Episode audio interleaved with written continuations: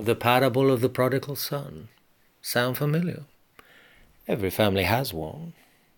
They're comparable to that of the biological bum. In fact, this salacious sibling that's been lost and now found bears an uncanny resemblance to every other street urchin and booth hound. They boomerang back when their money's been spent, conveniently landing on the doorstep for the feast and the final day of Lent.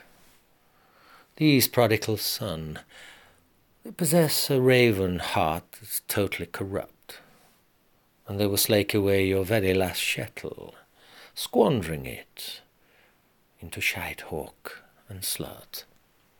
Then, berating and begging your forgiveness, they snivel and wail afoot with their empty tin heart and their empty rumbling gut.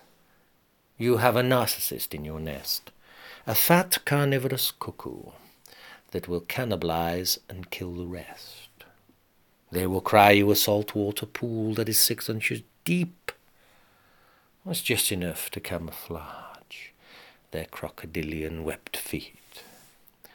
Best thing to do is never allow this worthless blood kin back under your skin.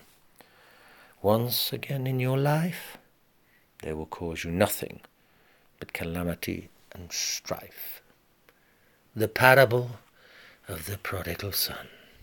Just remember, you, unfortunately, have bred yourself a worthless Bowery bum.